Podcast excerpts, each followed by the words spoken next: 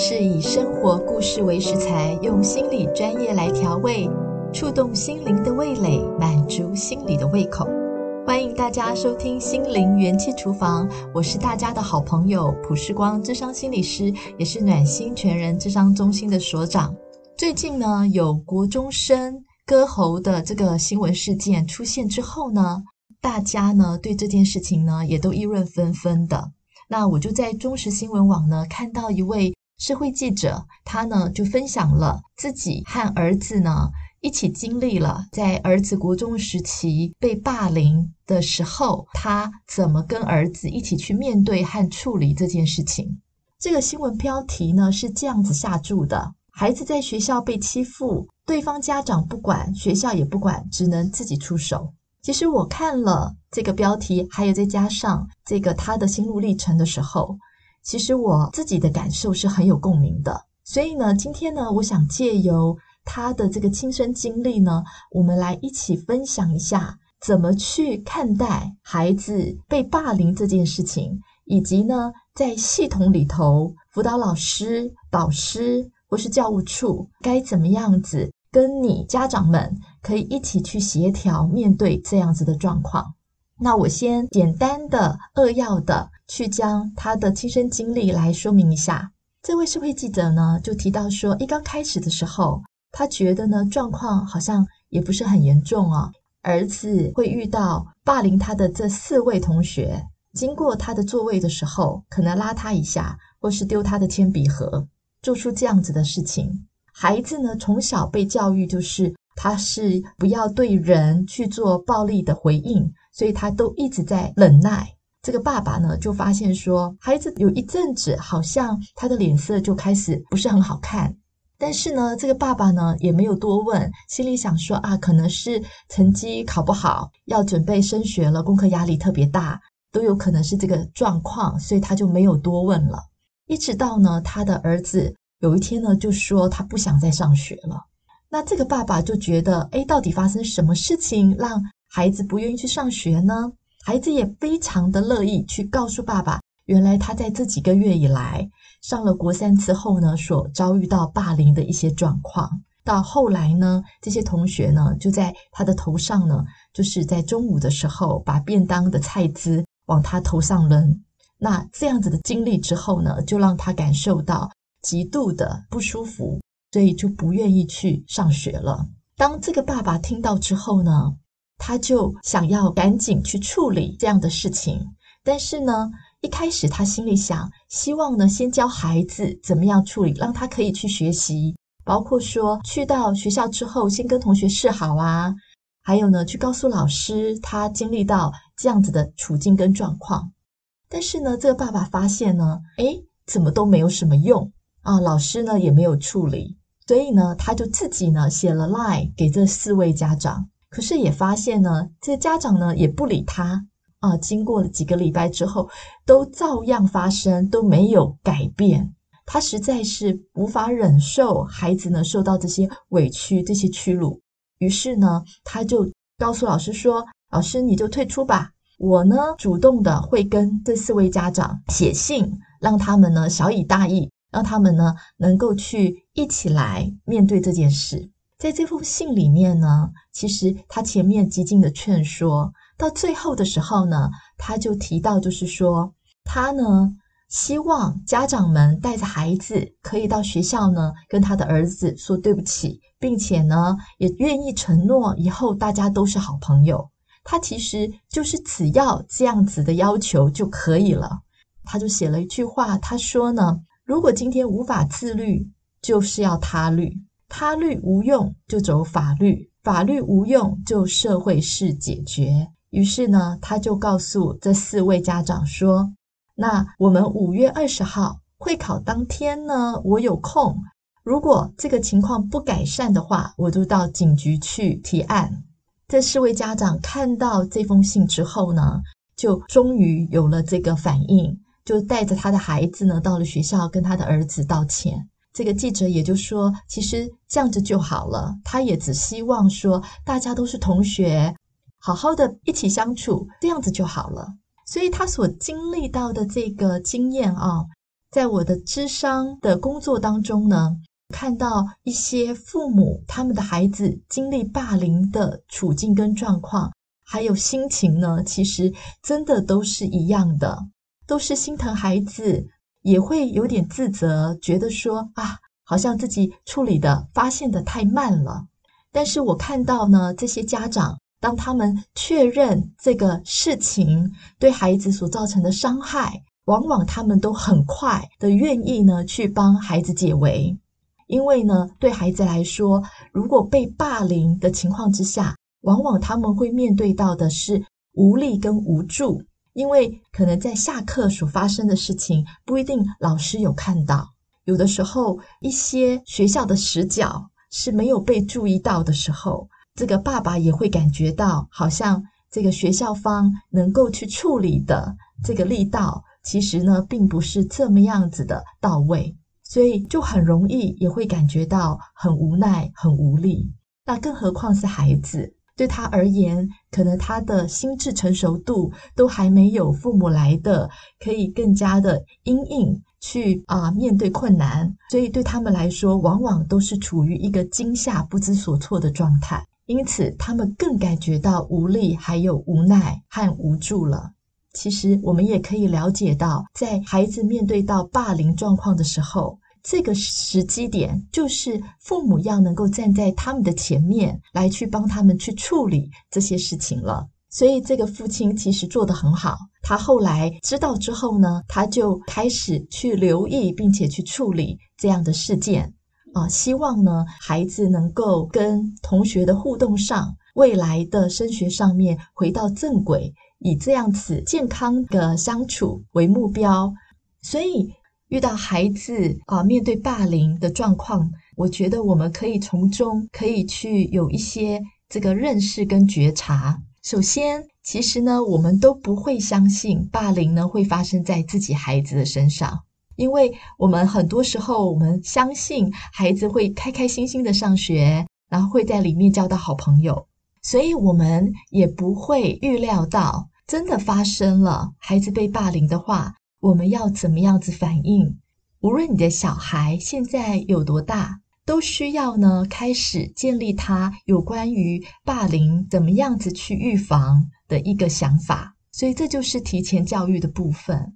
如果你的小孩在小学才刚刚进去，或者是说他现在已经是五六年级，准备要进到国中了，就是只要在不同的阶段，我们都仍旧可以对他有这个提前的教育。要教育他们什么呢？有两件事情。第一件事情就是呢，当别人太靠近他们，甚至做出恶意的，可能是挥拳，或者是呢推挤、拉扯的情况，而让他们觉得很不舒服、很不安全的时候，他们要明确的让对方知道自己不喜欢，请他不要这么做。第二个事情呢，就是。要让他知道，在学校里面，如果发生让他觉得很不开心，就是会让他有烦恼的事情呢，其实都可以跟父母说。当然，父母呢也要有心理准备好，当孩子愿意跟你讲一些他心里面的心事的时候，就表示你要放下你现在手边的东西。其实，往往我们给孩子专注的五分钟，就会让他们感觉到他们是可以被关注，而且他们的事情是有希望可以被解决的。我曾经呢带啊一到三年级国小生的一个活动，我带他们做这个活动呢，让他们认识到，当他们的人际界限被干扰，而让他们感觉到不舒服的时候。通常是在什么样的范围以内？可能每一个人可以忍受的不一样，但是呢，让他们意识到说，诶，当有人靠近我到什么程度的时候，其实我是会不舒服的。所以每一个孩子呢，他们呢都可以轮流做主角，让他们自己去意识到，到底他们需要的人际的距离是多少。那这个活动呢，整个这个内容呢，就是。我让每一个孩子都有机会去呢，去体验自己的人际距离。那其他的孩子做什么呢？其他孩子就在他的对面，大概隔着三公尺的距离，大家轮流呢做折返跑的这个活动。当第一个孩子他跑到这个主角，这个主角他要去了解自己的人际距离，所以他站在这个定点。而对方呢，跑过来，跑过来的时候呢，就会靠得很近，因为呢，他们往往刹不住车，会靠得很近，然后呢，他们才会停下来，才会返回去。在这个折返的时间啊，跑过来这个定点的时候，这个主角就会说：“太靠近了，你快要打到我了。”在这样的情况的时候呢，其实就表示这个人际距离已经非常靠近了。孩子在这个体验里面就明白。其实我并不喜欢这么靠近的人际距离，并且当这个人际距离靠近的方式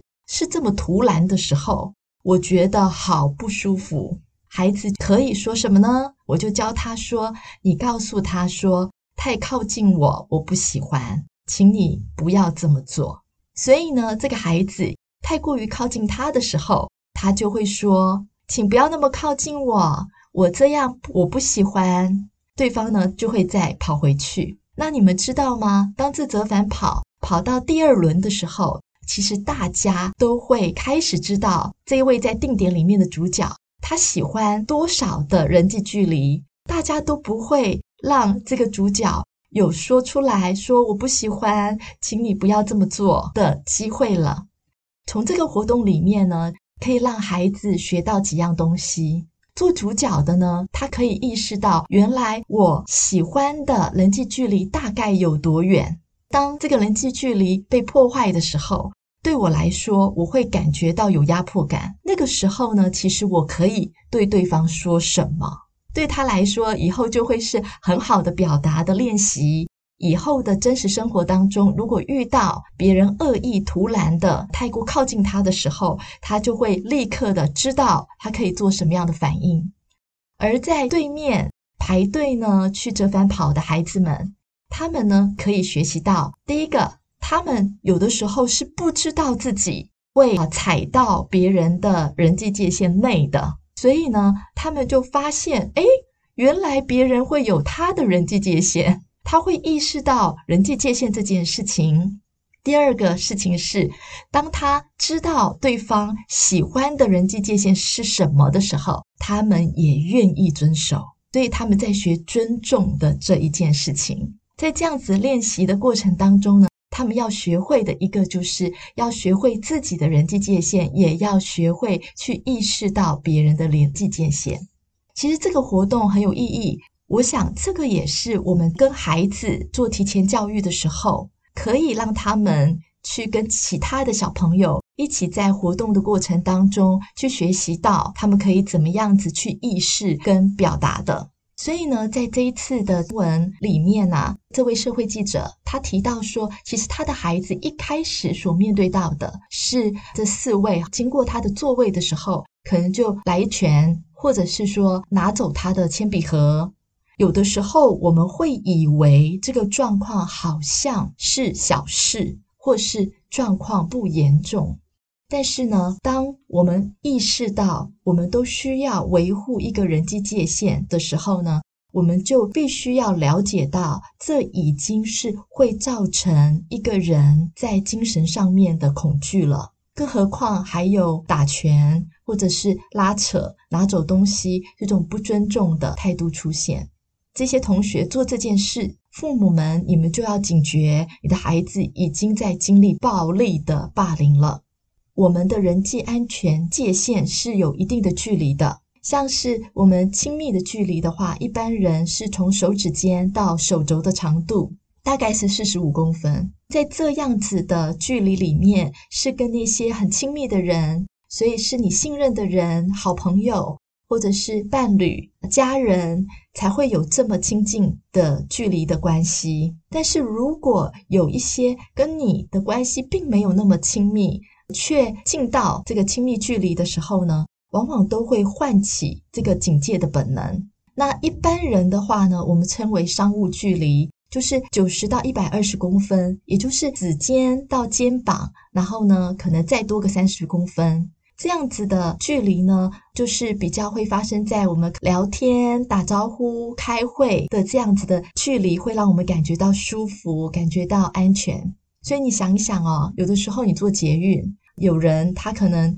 头发他一挥一撩，然后可能打到你的脸，你可能就会感觉到不舒服。或者是谁的包包一直在靠近啊你的身体，你可能也会感觉到不舒服。其实这就是因为已经介入到了这个亲密距离，而且有的时候是很突然的，而让你的警戒的本能呢被唤起，而让你觉得很不舒服。所以第一个原因呢，是我们要了解到人际的安全界限已经被打坏了。第二个呢，除了我们本身人之外，这个尊重的需求也会延伸到我们自己的随身物品啊。在学校的话，就像是他们的铅笔盒、他们的水壶、笔记本、课本、作业本，对他们来说就是他们随身重要的自己的东西。那这些东西呢，如果会被别人藏起来、丢掉，或者是随意的乱扔，对个人来讲也会是造成一个警觉性的本能会被唤起，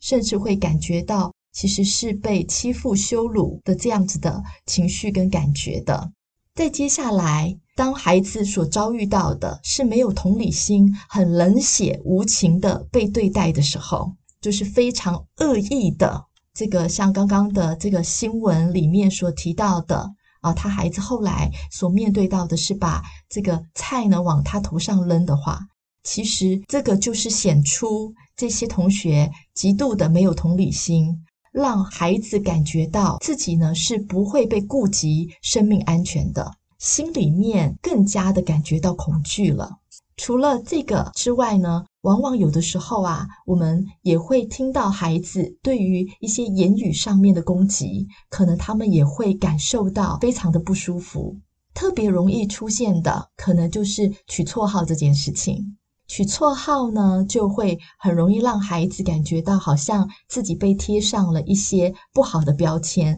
而且最重要的，他们所面临的就是不是一个人，而是一群人。就会让自己感觉到自己好像就是这样，所以群体的压力确实会把这个标签变成好像对自己的一个否定，就会很容易让他的心里面对自我价值感觉到非常的低落，很容易感觉到负面啊，甚至觉得在关系在朋友之间圈里面会觉得有退缩，言语的攻击、取绰号这件事情也要特别的留意。无论是言语的挫折，或者是肢体的攻击，都还要请啊父母呢都能够留意，遇到的时候呢就要及时的注意啊孩子跟这个同伴之间交友的情况，就能够呢及时的反映啊给学校跟老师了。另外有一个情况呢是。网络霸凌的状况，那很多孩子呢，其实现在也都会有用 Line 去沟通事情，所以我就有发生过一个情况哈，就是呢，有一个国中的孩子，他呢跟几个好朋友，他们自己本身就有组这个群组，在里面呢，他们因为是很好的朋友，所以呢，就什么心事啊都在里面讲啊，也包括把抱怨啊也在里面说。也包括对同学的抱怨也会提。那有一天呢，就被老师找了过去，主要是因为呢，他们这个群组里面抱怨同学的内容呢被传出去了，所以老师呢就从这个网络上面看到他们的私聊，就认为他们用网络呢在进行人际霸凌。那这个同学感觉到呢是非常非常的委屈，因为呢他并没有想要去霸凌那个同学，那只是几个人他们在 LINE 里面聊天的时候讲一讲自己的心情啊，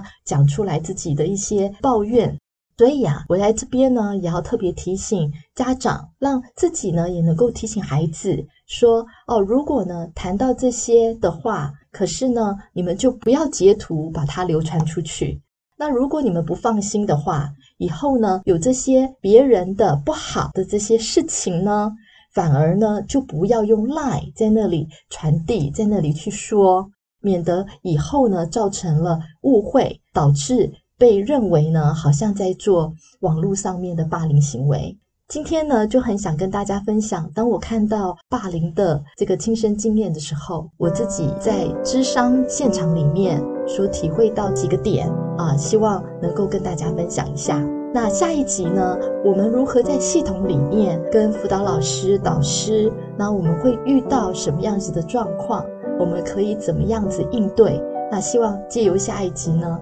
来去跟大家做进一步的分享。那今天我们就到这里喽。好，谢谢你，拜拜。